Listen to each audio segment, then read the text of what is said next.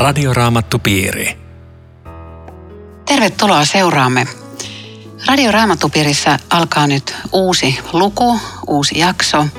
Perehdymme toiseen Mooseksen kirjaan, jonka nimi on Exodus.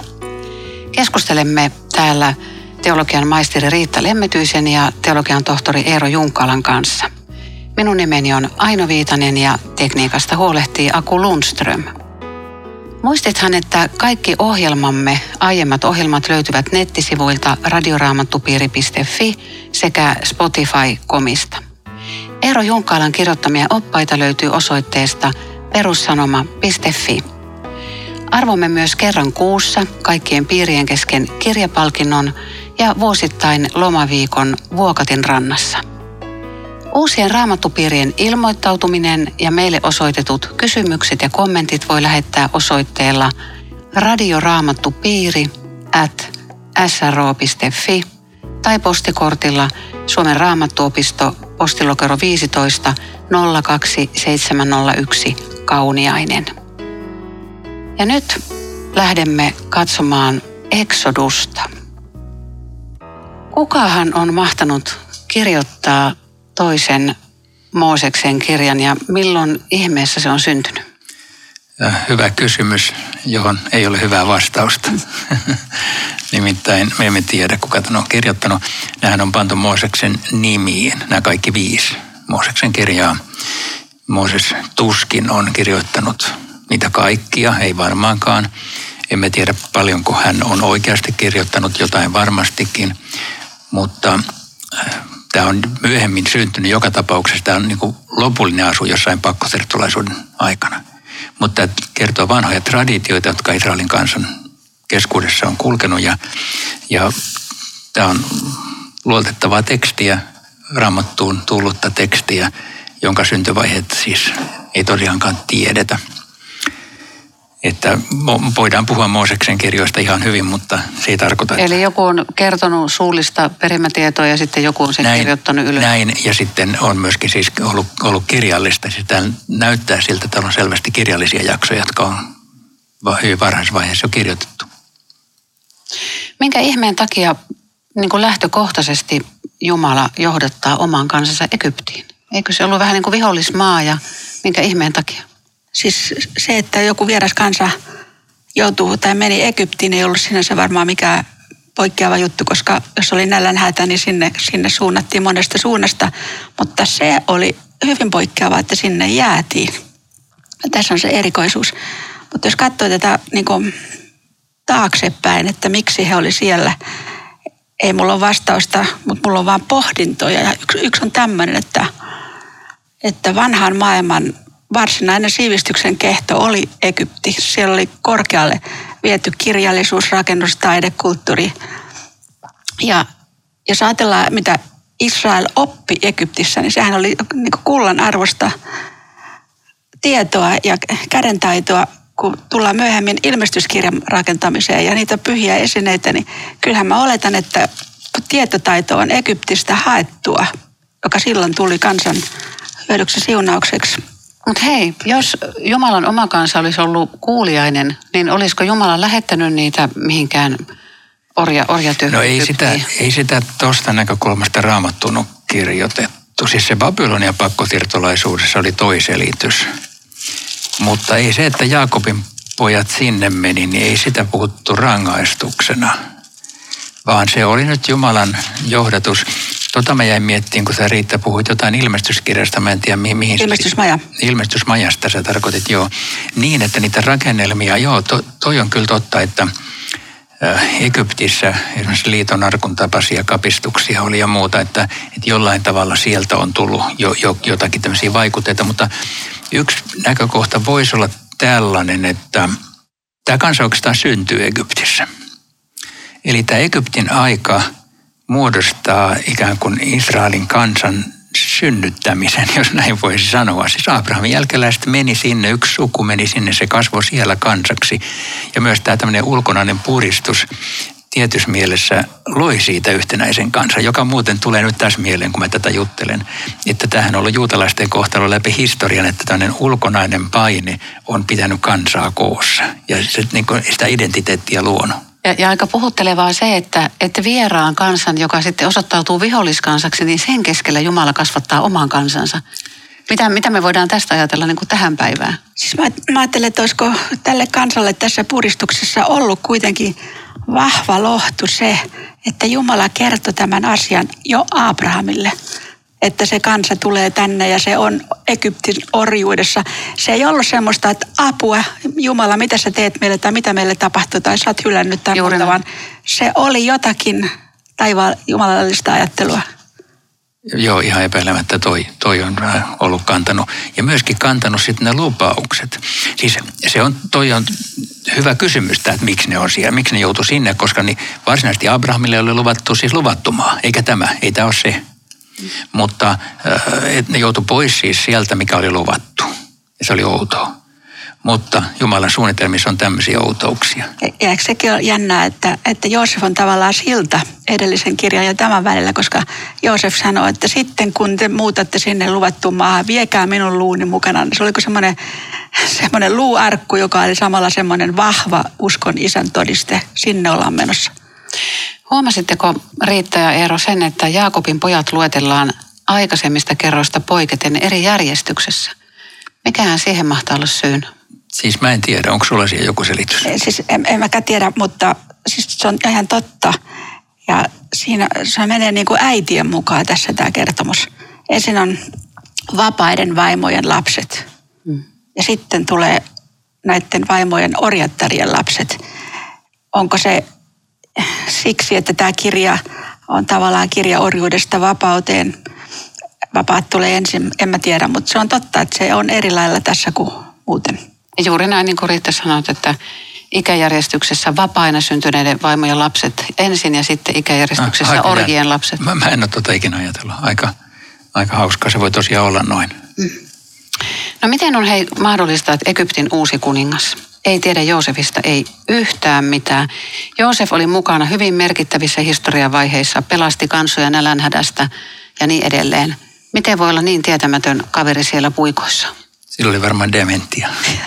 ei, sehän... ei vaan, tämä oli ihan väärä selitys. siis, tämä on erittäin tärkeä kysymys ja, ja tota, mun mielestä me, me pitää itsekin valvoa, eikä samalla lailla – kristillisen uskon siirtämisen kannalta seuraaville sukupolville, mutta yksi vastaus voisi olla, tiedä mitä se ajattelee, että, että kun seemiläiset kansat, ne hyksot hallitsi ennen näitä faaraota, niin faarao ei ehkä halunnut pitää yllä semmoista historiallista tuntemusta, että ne oli niitä seemiläisiä, niitä vieraita kanssa, ne ei ollut meikäläisiä. Puhumattakaan, että ne Joosefin uroteot, se oli yksi hebrealainen. Eli oli vähän noloa, että tota, me ylläpidetään tämmöistä historiatietoutta. Joo, siis toi on ilman muuta yksi näkökohta tähän, mutta sitten toinen on se, että hyvänen aika tässä on kulunut 400 vuotta. Siis raamatullokin ajattelee, että aha, äsken Joosef kuoli, nyt tulee seuraava faaro, se ei tiedäkään enää, että Joosef on ollut olemassa, mutta eihän se näin mene. Juuri tähän sijoittuu siis raamatun laskelmien mukaan 400 vuoden jakso joka hyvänä, muistaakseni 400 vuoden vanha kuninkaita, ei ne tarvitse välttämättä muistaa tietenkin sitten on vielä toi, minkä sä sanoit, että ei ne halunnutkaan muistaa.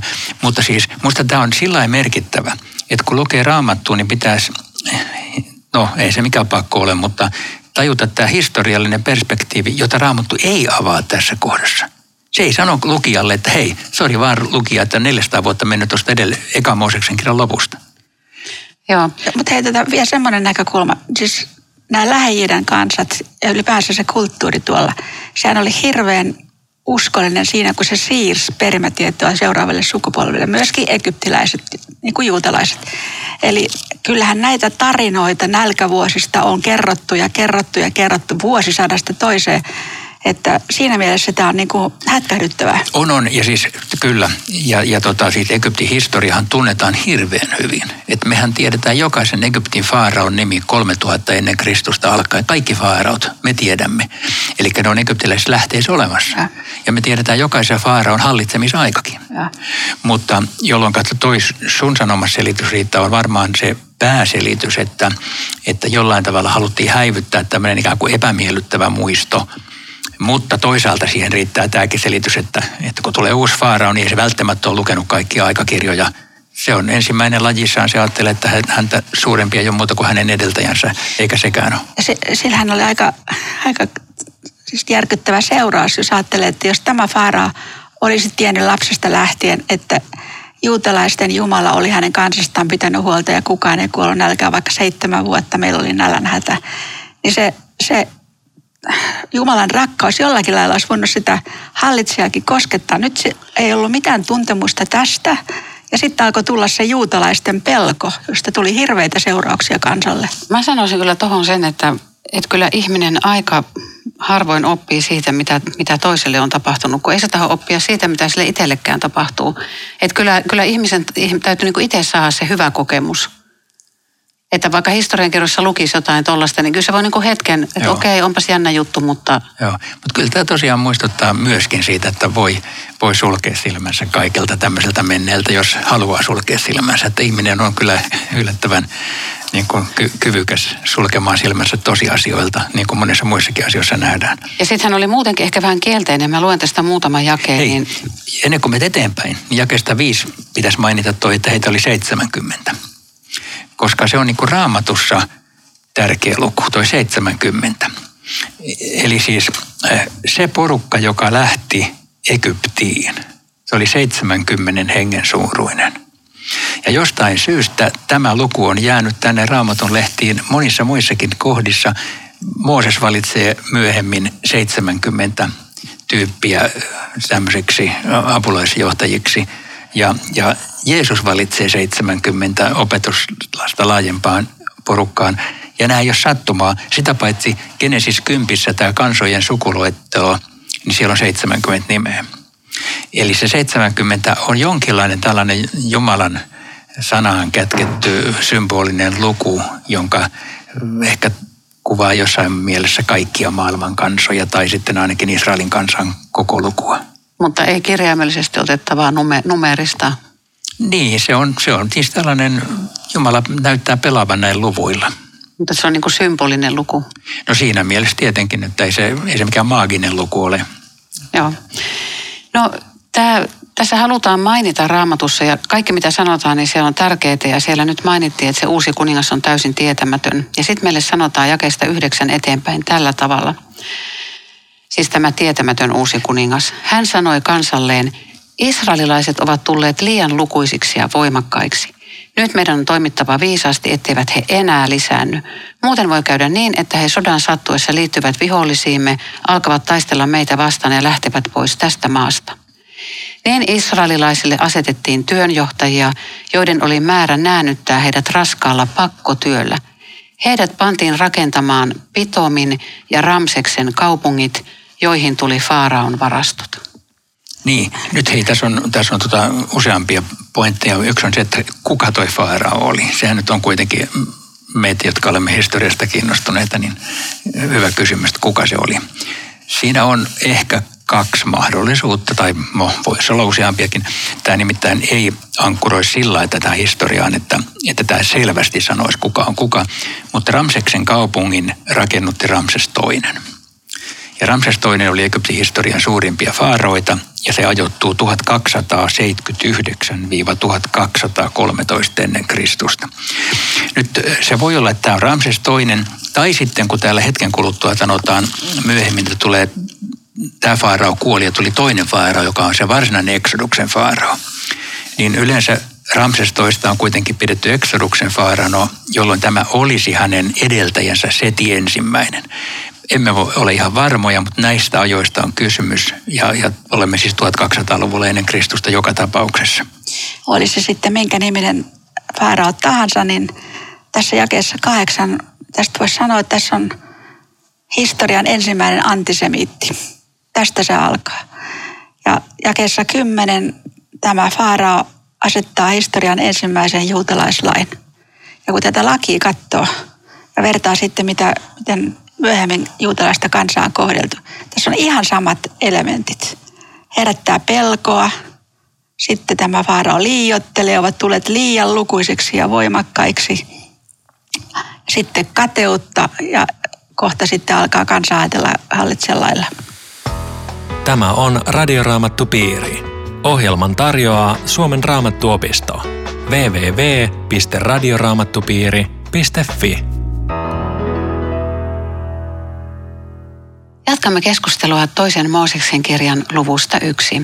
Studiossa Riitta Lemmetyinen, Eero Junkkaala, minun nimeni on Aino Viitanen. Miten niin ne nyt sikisi, sikisi siellä niin runsaasti, että niitä oli valtava määrä ja ne oli voimakkaita. Erosko ne jotenkin sitten egyptiläisistä? Äh, joo, ne eros varmaan, mutta kun tässä sanotaan liian lukuisiksi ja voimakkaiksi ja yleensä kai raamatulukija äh, helposti ajattelee, että ne melkein niin kuin täytti koko Egyptin maan. Mutta näin asia ei ollut. Ne oli koko ajan vähemmistö siellä. Eikä ne ollut mikään ihan valtavan suuri kansa, koska ei koko Egyptin väkilukukaan ollut hirveän suuri. Tämä oli pieni porukka, mutta se kertoo tietenkin niiden vaikutuksesta. Se kertoo siitä, että ne, ne ärsytti egyptiläisiä, kun oli erilaisia. Erilaisuus ärsyttää ihmisiä aina. Ja sitten, no, se on vähän ehkä pikkusen kuin meidän joku maahanmuuttajakeskustelu, että ei meillä maahanmuuttajia hirveästi ole, mutta ne on koko ajan tapetilla, että, että vähän, vähän jotain tällaista. Varmaan myöskin jollain lailla totta sekin, että, että Jumalan siunaus oli perheissä läsnä ja, ja siellä oli, oli lapsi rikasta perhettä. Niin, se, no me, me ei tiedetä, onko niillä ollut suuremmat perheet kuin, kuin egyptiläisillä, mutta, mutta sitten toi on sitten oma kiinnostava, minkä sä äsken sanoit, Riitta, tämä, tämä antisemitismi, eli siinä, siinä syntyi siis tällainen asetelma. Joo, sittenhän se lopulta ulottuu koko kansaan. Ensin Faaraa tota, on aivan harhassa ja, ja vie sitten koko kansaa samaan suuntaan ja jäljet on ihan kauheita. Hei, että voiko tämä olla tämä, että oli tullut liian lukuisiksi, että kun ne asuivat siellä Koosenissa ja kun, eikö tämä Ramses, tämä kaupunki, ne ollut just siellä Koosenin liepeillä, että, että, että sekin saattoi ärsyttää, että niitä juutalaisia on siellä nyt paljon ja, ja meidän uusi residenssi on tulossa just sinne samaan maakuntaan. Niin, vaikka ne oli siis sen kaupungin rakentajia. Se on siis nyt myöhemmältä nimeltään Kantiir, on se mikä on tämä Ramseksen kaupunki siellä niiden suistossa. Niin tota, en mä tiedä, voiko toi olla, koska siellä niiden piti olla, kun niitä käskettiin rakentaa just sitä kaupunkia. Pakkotyö ei tarkoittanut vielä orjuutta, että se oli sitten vielä astetta pahempi. Mutta sä Riitta ehkä olit oikeassa tuossa, nimittäin jakessa 12 sanotaan, mitä enemmän heitä sorrettiin, sitä enemmän he lisääntyivät ja sitä laajemmalle he levisivät. Ja niin egyptiläiset alkoivat vihata heitä ja sitten jakessa 13 he pakottivat lopulta israelilaiset orjikseen. Siis kyllähän tämmöinen Faaraan viha ja pakkotyö ja uudet asetukset, niin kyllähän se masentaa. Että ei, ei ole sanottu itsestään selvästi, että, että perhe kasvaa tämmöisen valtavan henkisen ja poliittisen paineen keskellä, missä jokainen on. Että kyllä mä ajattelen, että siinä on jotain semmoista Jumalan hyvää, mikä perheessä näkyy. Että vaaraa ajo takaa sitä, että kukaan ei enää synnytä, koska kaikki on niin, niin alas ajettua, mutta kävi päinvastoin. Okei, hyväksytään toi selitys. Mutta hei, nämä kaupungit, siis tämähän oli järkyttävä määrä työtä, mihin, mihin nämä juutalaiset joutuivat Laastia ja tiilentekoa ja maatyötä ja kaiken näköistä. Ja nämä rakennettiin niillisavesta, joita, joita sinne tuli. Ja mä luin semmoisenkin tiedon, että tässä orjuudessa ja pakkotyössä niin juutalaisen piti päivässä tehdä toista tuhatta tiiltä. Se oli järkyttävä määrä. Ja sitten tämä rakennus oli kaupungin muureja, temppeleitä ja hautamuistomerkkiä, että tähtitieteellinen määrä tarvittiin tiiliä. Ja juutalainen vastasi tästä kaikesta, että Joo, toi tiilenteko on musta just kiinnostavaa mun näkökulmastani kahdesta syystä. Ensinnäkin mä oon nähnyt, miten niitä tehdään. Niitä tehdään Afrikassa tänä päivänä ihan samalla tekniikalla. Eli tehdään siellä muotteja, jonka pannaan siis saveja. Ja tässä tapauksessa olkia siihen sekaan Israelissa tai muualla pannaan usein hiekkaa ja tota, sillä niin sidosaineeksi. Sitten auringossa kuivatetaan nämä auringossa kuivattu savitiili on kautta historian ollut tärkein rakennusmateriaali, joka edistää erittäin hyvin kylmää ja kuumaa. Et, et tota, ja sitä paitsi niin meillä on egyptiläisissä hautamonumenteissa kuvia tiilenteosta. Meillä on kuvia, joissa seemiläiset tekee tiiltä tässä Egyptin, Egyptin mudasta. Ja se voi olla, että ne on just näitä. Se on aika kiinnostavaa, että me, nähdään tarkkaan, miten se tapahtuu. Kaikki vaiheet näkyy niissä, niissä piirroksissa. No sitten meille kerrotaan aika järkyttävä asia niin kuin just tästä antisemitismista jakeesta 15 eteenpäin.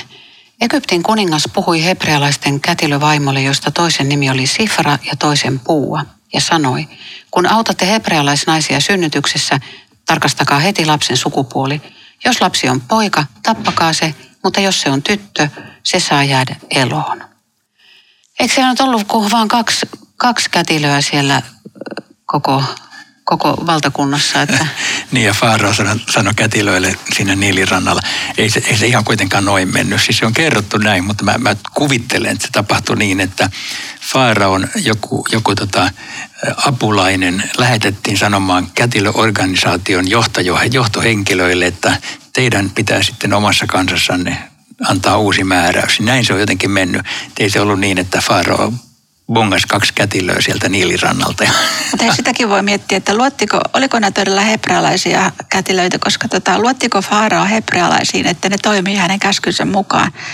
Ja jos ne oli egyptiläisiä, niin sitten ne saattoi olla käännönnäisiä, että se olisi ollut vielä suurempi teko. No, tässä ei sanota, tässä sanotaan vaan, että, ei, ei sanota. Niin, että ne auttoi näitä hebrealaisnaisia. Mutta tässä on merkillistä se, että mainitaan molempien nimi, eli Raamattu haluaa kunnioittaa näitä naisia.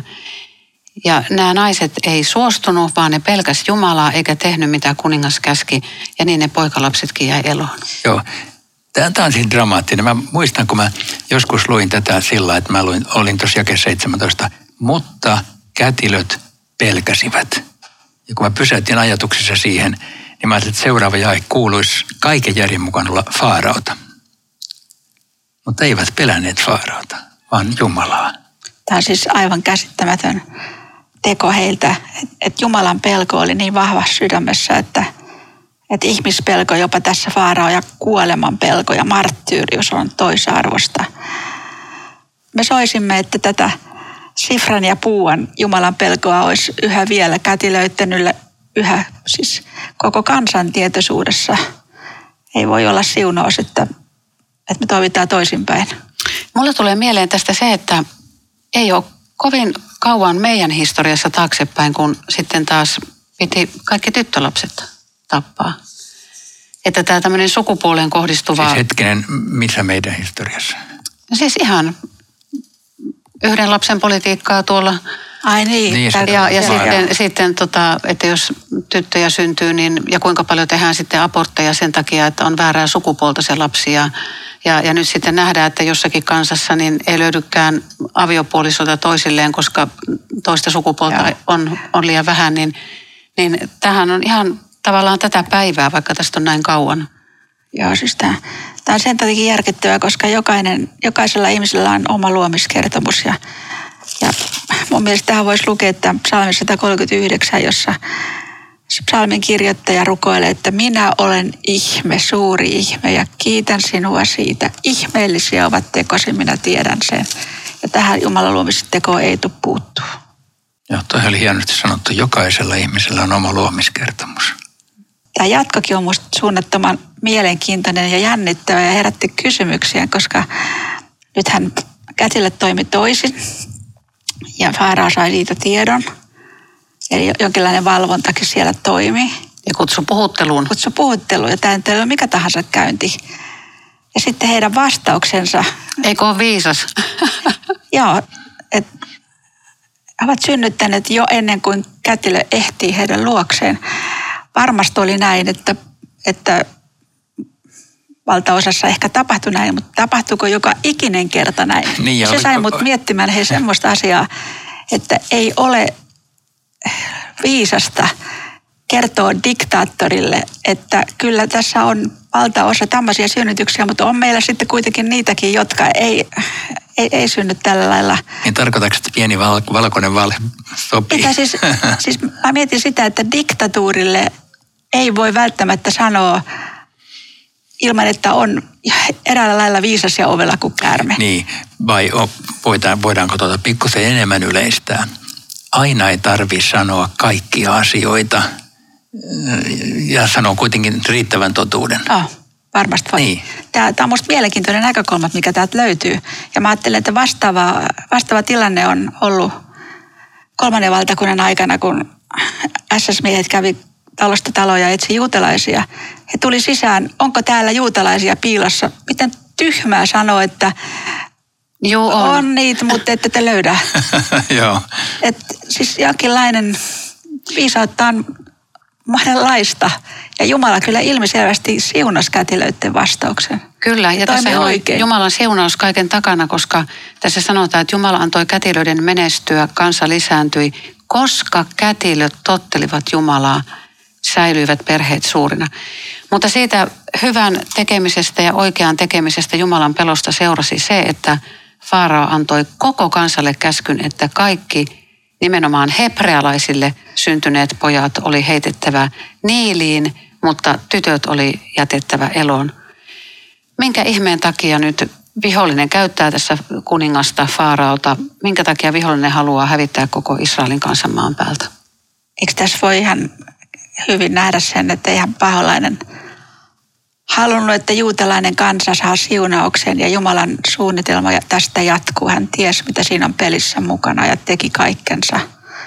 Mutta meitä hätkähdyttää, että tämä antisemitismi siirtyy nyt koko kansan asiaksi. Tiesikö perkele, että Jeesus on tulossa? Kyllä se ties, koska se, se kuuli paratiisissa, että kerran tulee kova isku. joo, todellakin. Aivan, totta. Joo, näin se kuuli todellakin, joo.